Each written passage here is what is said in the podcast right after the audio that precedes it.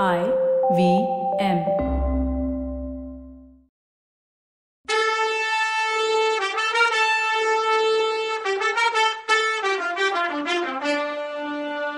வணக்கங்க. நான் கவிதா பேசுறேன். வெல்கம் டு கதை பாட்காஸ்ட் சிவகாமியின் சபதம் இது எபிசோட் நம்பர் அறுபத்தி அஞ்சு. இந்த எபிசோடோட டைட்டில் முத்திரையும் காணும் நாகநந்தியும் காணும். அவருக்கு எப்படி ஓலை எழுதுவேன்? நான் ஒத்துக்கிட்டாலும் என் கை ஒத்துக்காதுன்னு சொன்னா சிவகாமி. சிவகாமி காஞ்சிக்கு மூணு காத தூரத்துல வாதாபி படைங்க வந்துட்டு இருக்கு ஆனாலும் நான் இங்க உன்னோட வாதாடிக்கிட்டு இருக்கேன். இதுல இருந்து என்னோட வேண்டுதல் உனக்கு எவ்வளவு முக்கியமானதுன்னு புரியலையா? நெஜத்தை இன்னும் போட்டு உடைக்கிறேன் கேட்டுக்கோ. வாதாபியோட கடல் மாதிரி படைய எதிர்த்து நிக்கிறதுக்கு வேண்டிய படை பலம் இப்போ பல்லவ நாட்டுக்கு இல்லை. இந்த நிலைமையில தெக்க இருந்து பாண்டியனோட பெரிய படையும் பல்லவ நாட்டை தாக்க வருது. நீ மனசு வச்சு என் கோரிக்கையை நிறைவேத்தினா பாண்டிய படை பல்லவ படையோட சேர்ந்துடும்.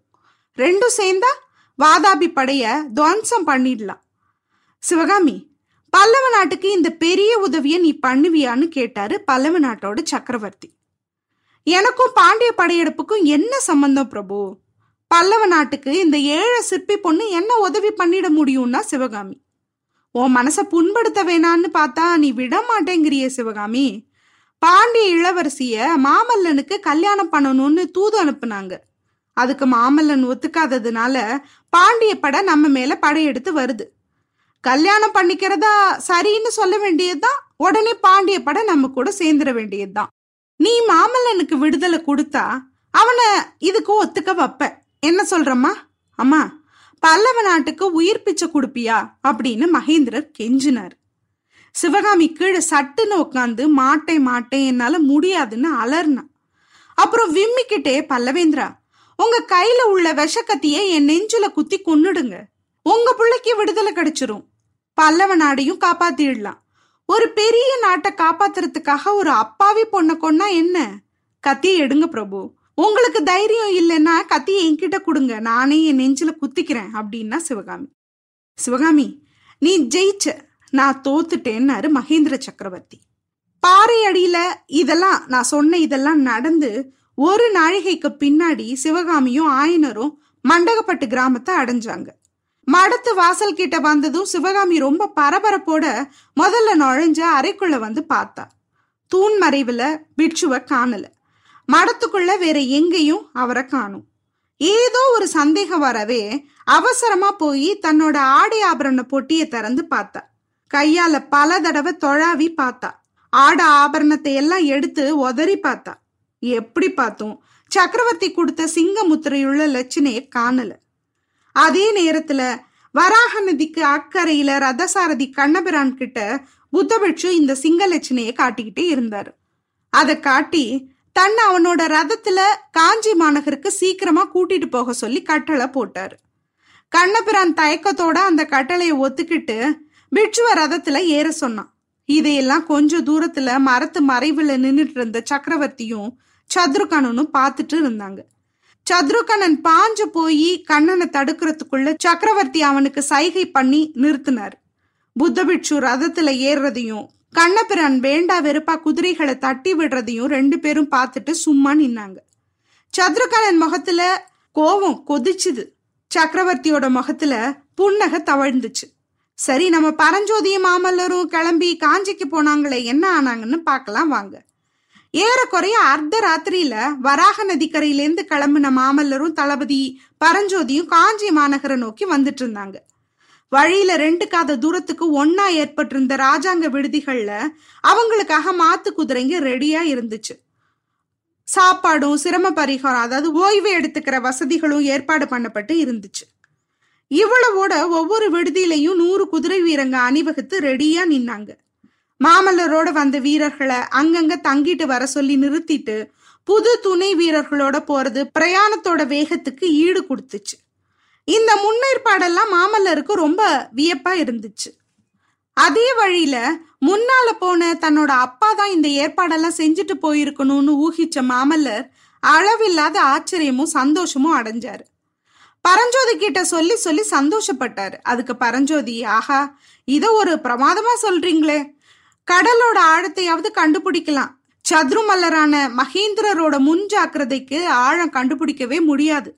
இதையெல்லாம் எட்டு மாசமா அவரோட இருந்து நேர்லயே பார்த்திருக்கேன். அதனாலதான் சக்கரவர்த்தி எது சொன்னாலும் அதுக்கு எதிரா என் மனசுல நினப்பு கூட வராதுன்னாரு.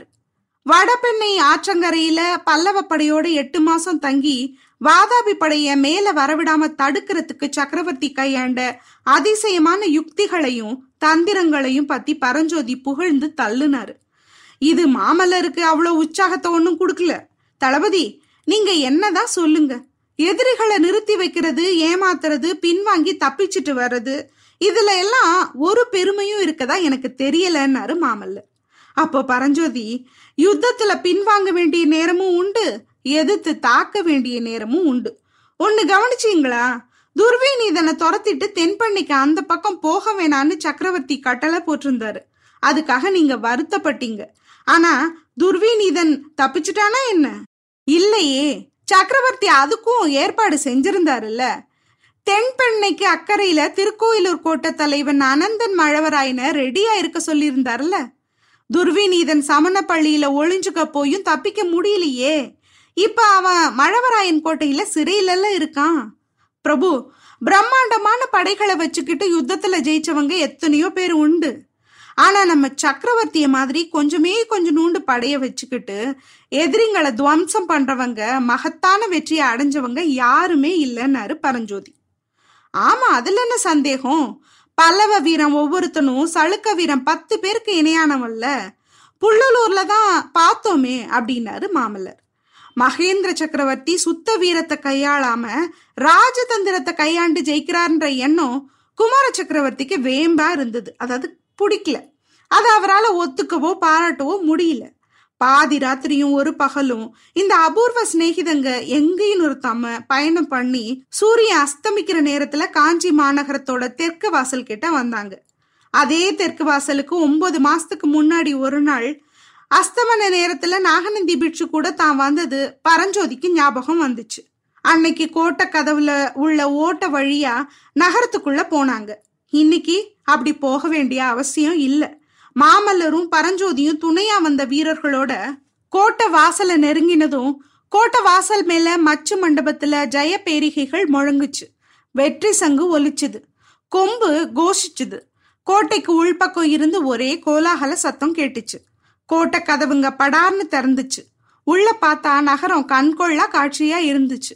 அகலமான வீடுகள் நடுவுல கண்ணு கெட்டின தூரம் வரைக்கும் பல்லவ வீரங்க அணிவகுத்து நின்னாங்க. ரெண்டு பக்கத்து வீடுகளோட உப்பரிகை மாடங்கள்லையும் திவ்ய அலங்கார பூஷிதைகளா இளம் வயசு பொண்ணுங்க நின்னாங்க. அவங்க பக்கத்துல மல்லிகை முல்லை கொன்னைப்பூ இதெல்லாம் கும்பல் கும்பலா கொட்டி கடந்துச்சு. ரெண்டு கை நிறைய பூக்களை எடுத்து அவங்க ரெடியா வச்சுக்கிட்டாங்க. எதுக்குன்னு நமக்கு சொல்லணுமா என்ன?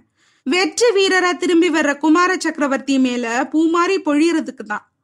காஞ்சி மாநகரம் அன்னைக்கு அப்படி கோலாகலமா இருக்க ரெண்டு காரணங்கள் இருந்துச்சு. முதலாவது வடக்கு போர்க்களத்துல இருந்து பல்லவ படை சேனாதிபதி கலிப்பகை தலைமையில காஞ்சிக்கு திரும்பி வந்து சேர்ந்திருந்தது. கொஞ்ச நாளா ஜனங்க நகரத்தை விட்டு போயிட்டே இருந்ததுனால பாழடைஞ்ச மாதிரி இருந்த நகரம் ஒரு லட்சம் போர் வீரர்கள் வந்ததால கலகலப்பா மாறிடுச்சு. அதோட புள்ளலூர் சண்டையில மாமல்லரோட மகத்தான வெற்றியை பத்தின செய்தி எல்லாருக்கும் உற்சாகத்தை கொடுத்தது. இந்த உற்சாகத்துக்கு காரண புருஷரான குமார சக்கரவர்த்தி மாமல்லர் அன்னைக்கு நகரத்துக்கு திரும்பி வர்றாரு. அவரை நேர்லயே பார்க்க போறோம்னு தெரிஞ்சப்புறம் மகா ஜனங்களோட குதூகலத்தை பத்தி கேட்கணுமா என்ன? தூக்கி நிறுத்தி இருந்த பாலம் அகழி மேல விடப்பட்டதும் மாமல்லர் அது வழியா கோட்டைக்குள்ள நுழைஞ்சாரு. பரஞ்சோதியும் மத்த வீரர்களும் அவரை பின்தொடர்ந்து போனாங்க. திறந்த கோட்டை கதவுங்க மறுபடி சாத்திக்கிச்சு. கோட்டை வாசலை தாண்டி மாமல்லர் நகர வீதியில பிரவேசிச்சதும் ஏக காலத்துல ஆயிரக்கணக்கான ரிஷப கொடிகள் தெருவெல்லாம் உயர்ந்துச்சு. தெருவுல அணிவகுத்து நின்ன வீரர்கள் அது வரைக்கும் அந்த கொடிகளை உயர்த்தி பிடிச்சுக்கிட்டு இருந்தாங்க. மாமல்லர் உள்ள நுழைஞ்சதும் கொடி மலமலன்னு உயர்ந்து காத்துல சடசடன்னு அடிச்சுக்கிட்ட காட்சி ஏதோ ஒரு இந்திரஜால காட்சி மாதிரி இருந்துச்சு. அதுல இருந்து குமார சக்கரவர்த்தி நகருக்குள்ள நுழைஞ்சிட்டாருங்கிறத நெடுந்தூரத்துக்கு நெருங்கி நின்ன ஜனங்க தெரிஞ்சுக்கிட்டாங்க. அவ்வளோ ஜனங்களும் ஒருத்தரோட ஒருத்தர் அந்த செய்தியை சொல்லி சந்தோஷப்பட்டப்போ வந்த சத்தம் ஏழு கடலும் ஒரே அடியா பொங்கி வந்த பேரொலி மாதிரி இருந்துச்சு. மாமல்லரை வரவேற்கிறதுக்காக கோட்டை வாசலுக்கு பக்கத்துல அமைச்சர் குழு மந்திரி மண்டலத்தார் இவங்களோட சேனாதிபதி கலிப்பகையாரும் காத்திருந்தாங்க. மாமல்லரும் பரஞ்சோதியும் குதிரை மேல இருந்து இறங்குனாங்க. தங்க நிறமான கொன்ன பூக்களை அழகா தொடுத்த பெரிய பூமாலைய மாமல்லரோட கழுத்துல முதலமைச்சர் சூட்டுனதும் சேனாதிபதி கலிப்பகையார் வாழ்க வாழ்க. புள்ளலூர் போர்க்களத்துல கங்க நாட்டு மன்னனை புறங்கண்டு ஓட வச்ச வீராதி வீர மாமல்லர் வாழ்க வாழ்கன்னு கோஷம் போட்டதும் வாழ்க வாழ்க ஜெய விஜயி பவன் கோஷங்கள் ஆயிரம் பதினாயிரம் கண்டங்கள்ல இருந்து ஏக காலத்துல வந்து வானளாவி எழுந்துச்சு. இந்த வரவேற்பு வைபவங்கள்னால எல்லாம் மாமல்லரோட முகத்துல நியாயமா சந்தோஷம் வந்திருக்கணும்ல? ஆனா அவர் முகத்துல சந்தோஷமே இல்ல. அவர் மனசுல இன்னதுன்னு தெரியாத ஏதோ ஒரு குறை உறுத்திக்கிட்டே இருந்துச்சு. அப்பா மகேந்திர சக்கரவர்த்தி முன்னாடியே நகரத்துக்கு வந்து இந்த ஏற்பாடு எல்லாம் செஞ்சு வச்சிருந்தார் போல. பல்லவ நாட்டோட பெரிய எதிரி படைகள் காஞ்சியை நெருங்கிட்டு இருக்கும்போது இந்த வெற்றி முழக்கங்கள் எல்லாம் எதுக்கு அப்படின்னு தோணுச்சு அவருக்கு. அந்த நிமிஷமே அப்பாவை பார்க்கணும்னு ஆசை பொங்குச்சு அவருக்கு மனசுல.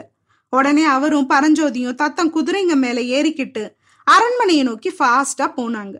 அரண்மனை கிட்ட போனதும் முன்வாசல் கிட்டையும் நிலா முத்தத்தையும் தாண்டி உள்ள போனதும் அந்த புறத்து வாசல்ல புவன மகாதேவி சேடியர் புடை சூழ காத்திருக்கத பார்த்தாரு. போர்க்களத்துல இருந்து வெற்றி மாலை சூடி திரும்பி வந்த வீர புதல்வனுக்கு அம்மா ஆலத்தி எடுத்து திருஷ்டி கழிச்சப்புறம் குழந்தை உன் வீர செயல்களை பத்தி கேட்டு என் தோல் பூரிச்சு போச்சு. நகர மக்கள் எல்லாம் சொல்ல முடியாத ஆனந்தத்துல இருக்காங்க. ஆனா உன் முகம் ஏன் இப்படி வாடி வதங்கி இருக்கு? ரொம்ப தூரம் பயணம் பண்ண அலுப்புனாலையான்னு சக்கரவர்த்தி கேட்டாங்க. ஆமாம்மா அதுவும் ஒரு காரணம்தான். இந்த வரவேற்பு வைபவம் எல்லாம் எனக்கு பிடிக்கவே இல்லை. புள்ளலூர் சண்டையில அடைஞ்ச வெற்றி எல்லாம் ஒரு வெற்றியா? வாதாபி பட ஒரு பெரிய சமுத்திரம்னா கங்கர் பட ஒரு சின்ன குட்டைக்கு சமம். அந்த சின்ன படையை முறியடிச்சதுக்கும் நானே முழு காரணமும் இல்லை. புள்ளலூர் சண்டையில நம்ம வெற்றிக்கு காரணமானவர் நிஜமாவே நம்ம அப்பா தான் அது போகட்டுமா? சக்கரவர்த்தி எங்க? அப்படின்னு கேட்டாரு மாமல்லர். அப்போ புவன மகாதேவி முகத்துல ஆச்சரியக்குறி வந்துச்சு. இது என்ன குழந்தை? அந்த கேள்விய உன்கிட்ட கேட்கணும்ல நினைச்சேன். என்ன நீ கேக்குறியே? அப்பா எங்க? உன்னோட அவர் வரலையான்னு கேட்டாங்க புவன மகாதேவி. அப்பதான் மகேந்திர சக்கரவர்த்தி காஞ்சிக்கு இன்னும் வந்து சேரவே இல்லைன்னு மாமல்லருக்கு தெரிய வந்துச்சு. நமக்கு முன்னாடியே கிளம்புனவர் ஏன் இன்னும் வந்து சேரல? வழியில ஏதாவது ஆபத்து வந்திருக்குமோ? வாதாபி படைங்க கோட்டைய சுத்திக்கிறதுக்குள்ள சக்கரவர்த்தி வந்து சேரலன்னா என்ன பண்றது? நாட்டு பொறுப்பும் படையை நடத்துற பொறுப்பும் நம்ம கிட்ட எல்லாம் வந்து சேரும்னு யோசிச்சாரு. ஆமாங்க சக்கரவர்த்தினா சும்மாவா? தனக்கு வந்தாதான் தலைவலியும் வயிற்று வலியும் தெரியும்னு சும்மாவா சொன்னாங்க? எங்க சக்கரவர்த்தி எவ்வளோ கிரேட்டுன்னு உங்களுக்கு போக போக புரியும் பாருங்க. அப்படின்னு சொல்ல தோணுது இல்ல என்ன நடக்குதுன்னு அடுத்த எபிசோட்ல பார்க்கலாம். அது வரைக்கும் நன்றி வணக்கம்.